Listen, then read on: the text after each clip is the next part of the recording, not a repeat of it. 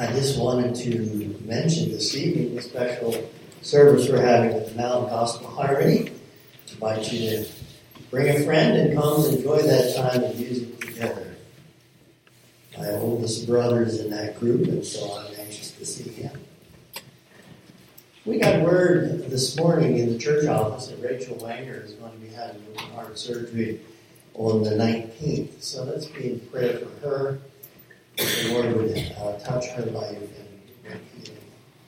And I know there's other needs among us. And as we pray and hold on, God is going to work on behalf of our, our family and friends.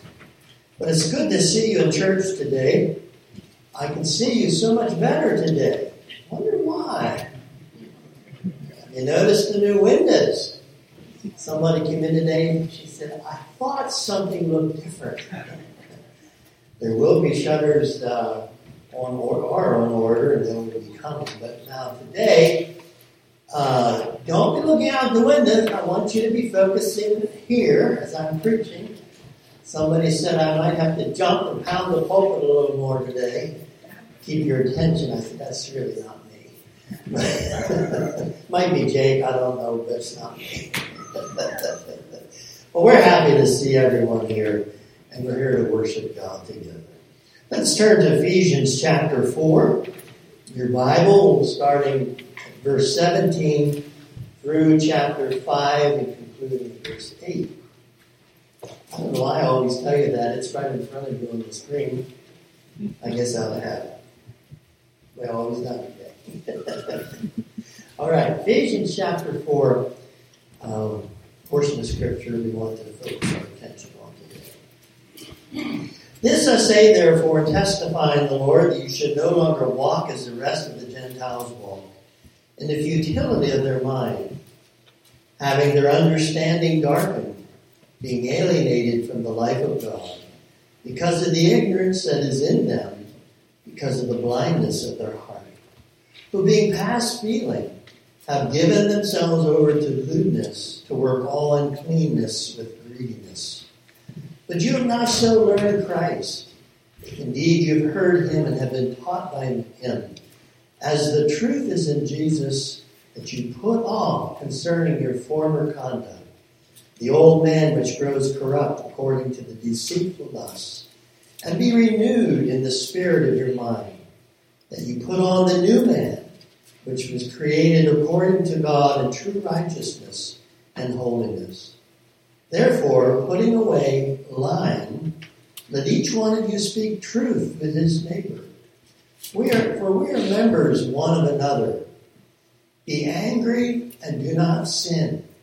Do not let the sun go down on your wrath, nor give place to the devil. Let him who stole steal no longer Rather, let him labor, working with his hands what is good, that he may have something to give him who has need. Let, let no corrupt word proceed out of your mouth, but what is good for necessary edification, that it may impart grace to the hearers. And do not grieve the Holy Spirit of God, by whom you were sealed for the day of redemption. Let all bitterness, wrath, anger, clamor, and evil speaking be put away from you with all malice. And be kind to one another, tenderhearted, forgiving one another, even as God in Christ forgave you. Therefore, be imitators of God as dear children, and walk in love as Christ also has loved us, giving himself for us, an offering and a sacrifice to God for a sweet smelling aroma.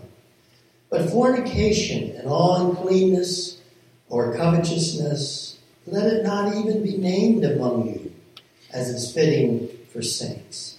Neither filthiness, nor foolish talking, nor coarse jesting, which are not fitting, but rather giving of thanks.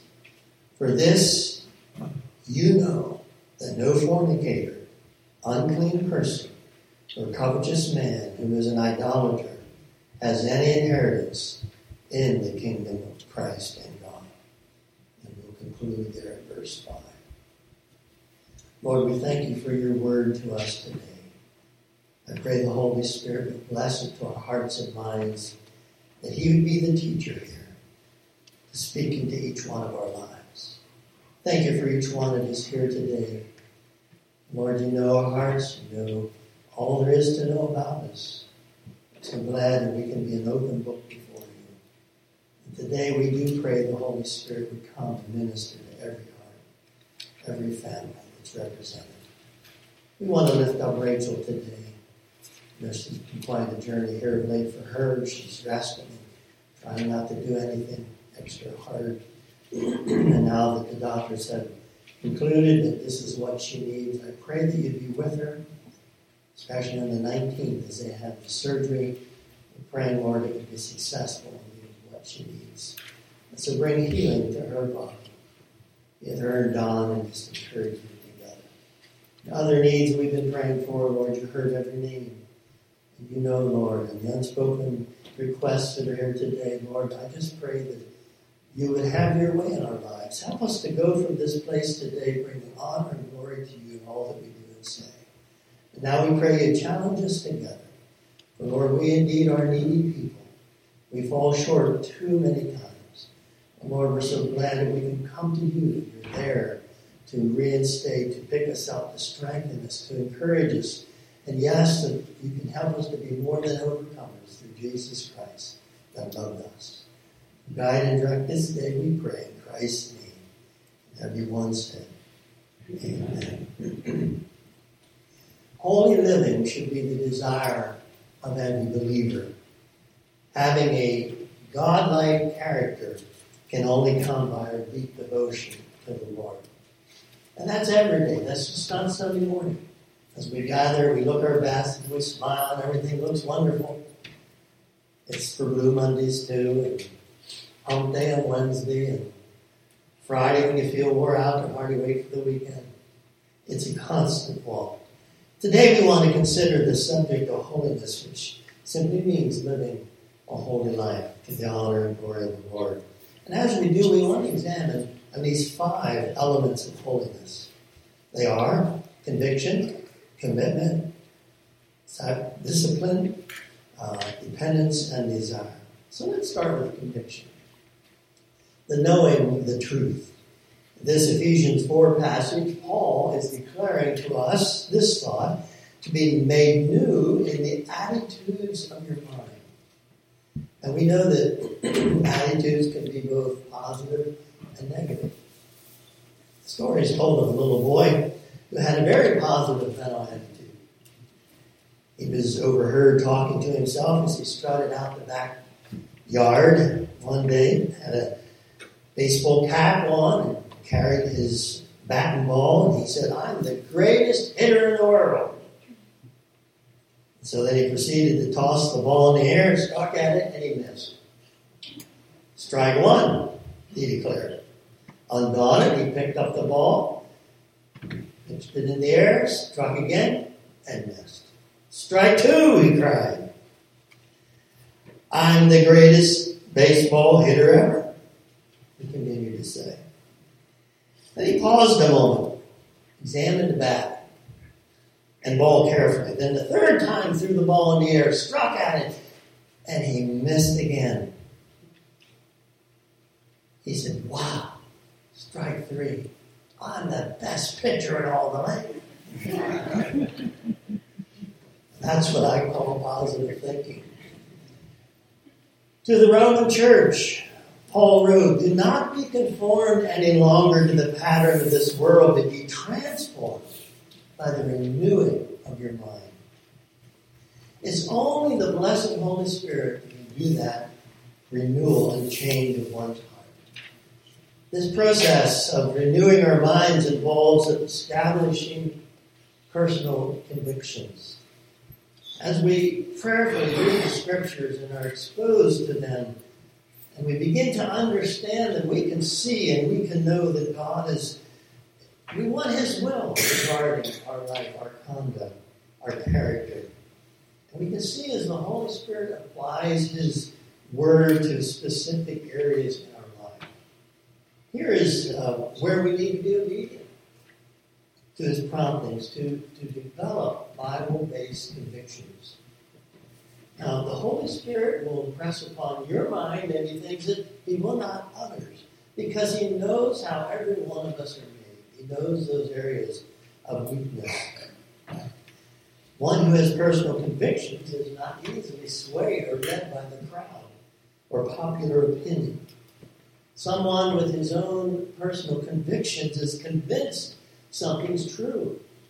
And they stand on that principle regardless of what the situation or the consequence may be.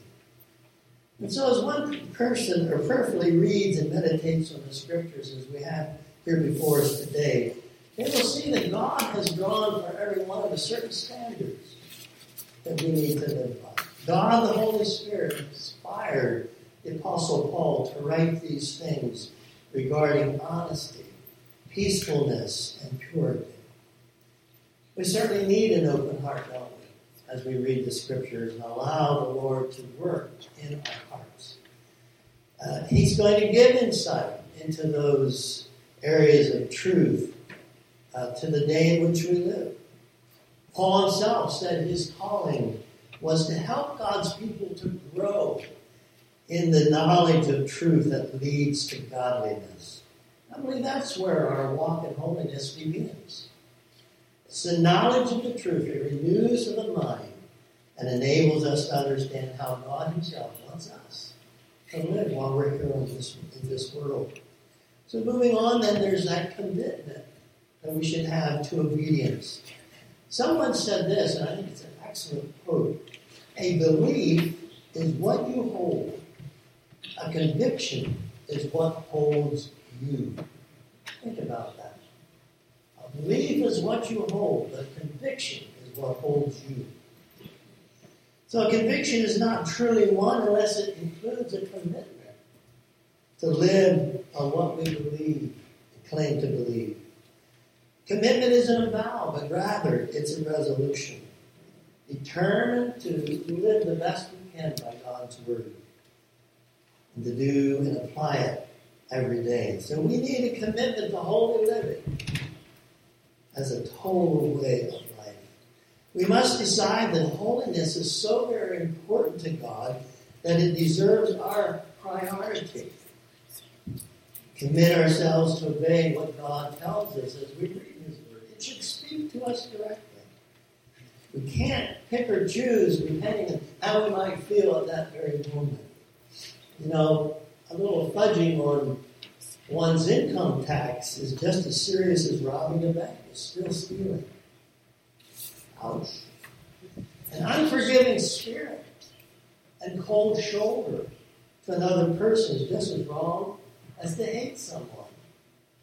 All sin is offensive to God, no matter if we think it's just a, a little one or it's a big one. It's still sin. You see, the measure of sin is not just in the effect that it has on our neighbor, but it's a, affront to the majesty and holiness of the sovereign God. So sin is serious business to the Lord and becomes serious business to us when we reflect. Every sin, regardless of how small or insignificant may appear to us, is still an expression of contempt to a holy God and his authority. And so this should prompt us to fall on our knees before God and to confess and surrender to our Heavenly Father. The psalmist saw the seriousness of sin when he wrote, You, talking about God, have laid down precepts that are to be fully, fully obeyed. Psalm 119, verse 4. he recognized that God is calling not just for partial obedience, but total obedience. Coveting our neighbor's house while never really stealing from them is still sin.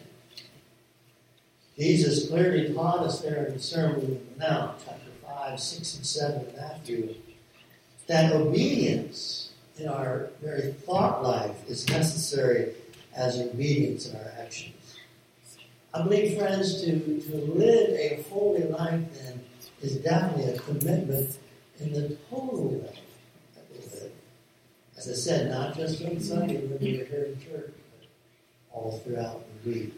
It's a 24 7, 365 days a year. Thirdly, consider with me the discipline of choices. There's seriousness, consequences that come with choices. I had to think when I was a prison captain, met a lot of wonderful men that were so sorry for what they did. And some said it, it was one choice. Now they're spending years behind bars. Now, I think certainly it was a, a repeated action as they were growing and, living selfishly and uh, doing what they felt was for themselves and not others. But one choice we can regret for a lifetime.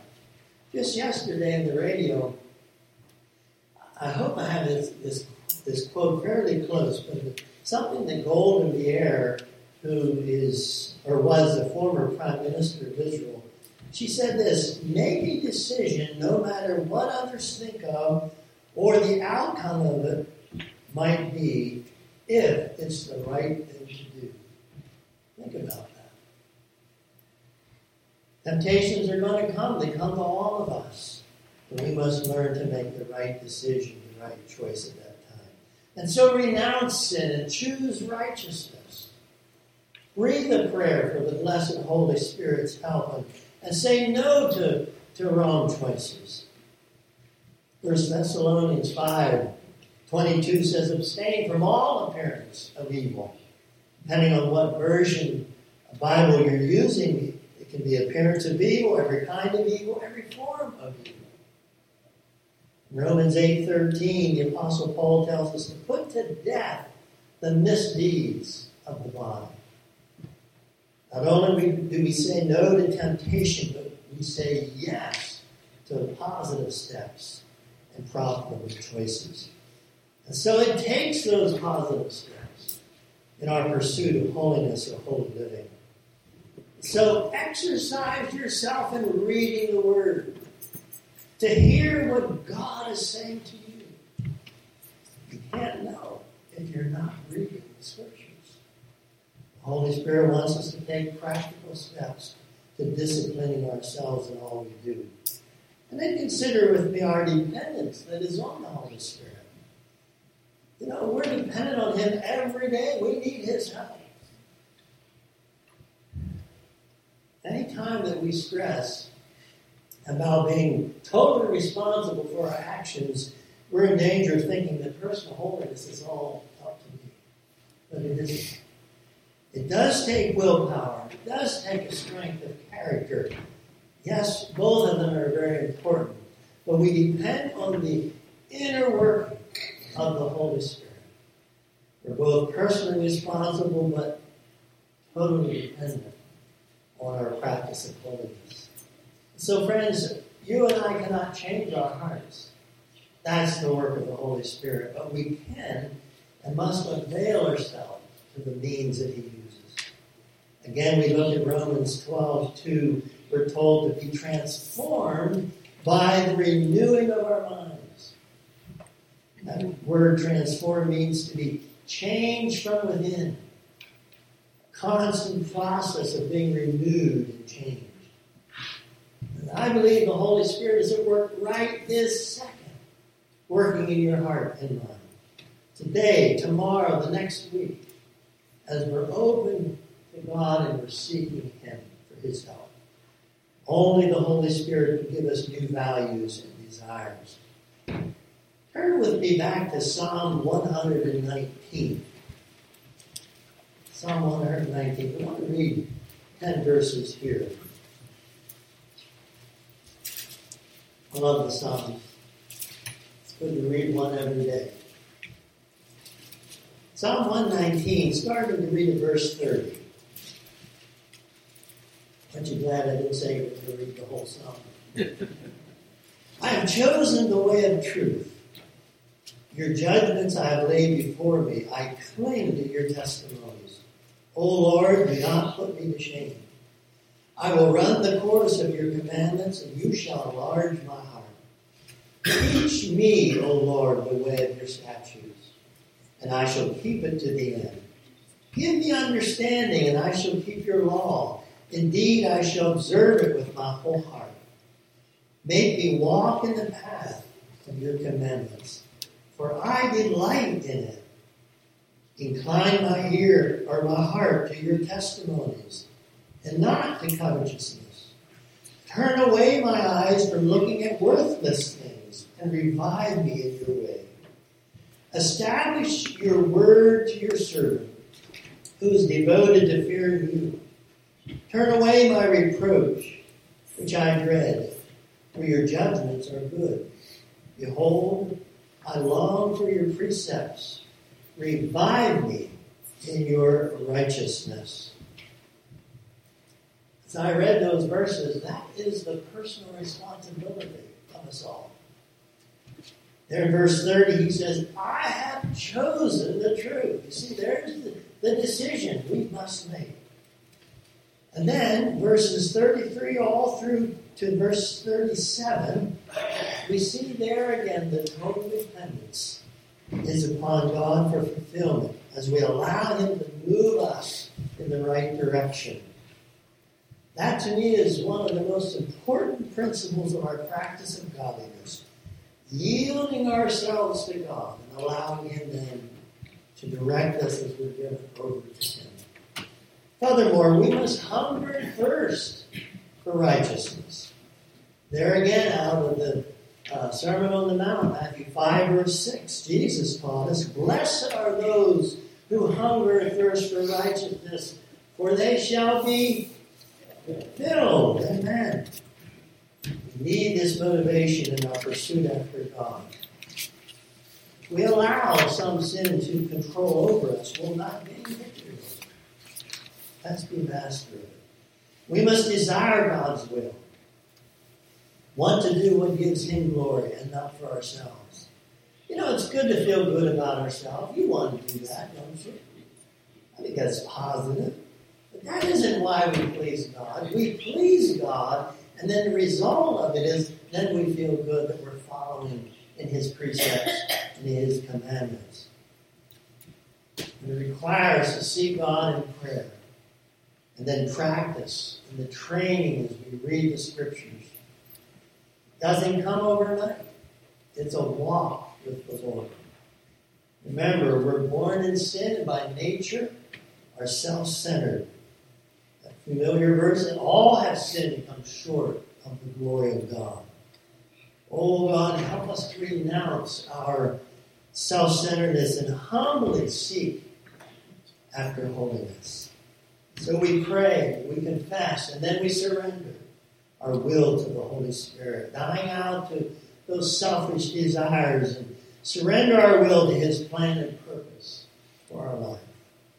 You know, we, we relinquish control and allow Christ to be in charge. This is what I, you've heard me say many times. We must get to that place of total surrender in the process of seeking after God for holiness. Here's a few verses I want to leave you with to consider. Uh, 2 Corinthians 7, verse 1. Since we have these promises, dear friends, let us purify ourselves from everything that contaminates body and spirit, perfecting holiness out of the reverence for God. And in 1 Thessalonians 4, verse 7, for God didn't call us to be impure but to live a holy life. Then Hebrews 12:10.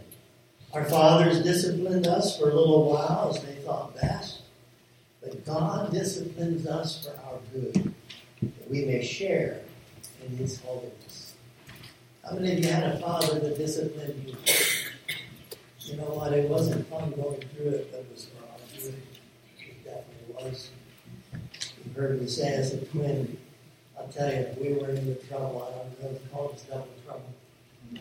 And times I think I got whipped, and it wasn't my fault. but then I had to think of the times that he probably got whipped for me. So, you know, it all But it was for our good for a little while, while our fathers fought best. God, He also disciplines us for our good, and we can share in His holiness. And so the question before us have we come to that place of total surrender? If not, I encourage you to do that. Uh, allow the Holy Spirit to have all of you. That's seeking God for soul, mind, and strength. Remember the words of Jesus Blessed are those who hunger and thirst after righteousness, for they shall be filled. Jesus said, I have come that they might have life and we have it more abundantly. That's what I'm preaching about today. Our desire more of God and the glory of our lives be one that just keeps driving us and leading us closer to God. So seek the Lord. Don't put off tomorrow what you can do today. God is faithful and believe every honest heart that seeks for his fullness. Let us stand together and find out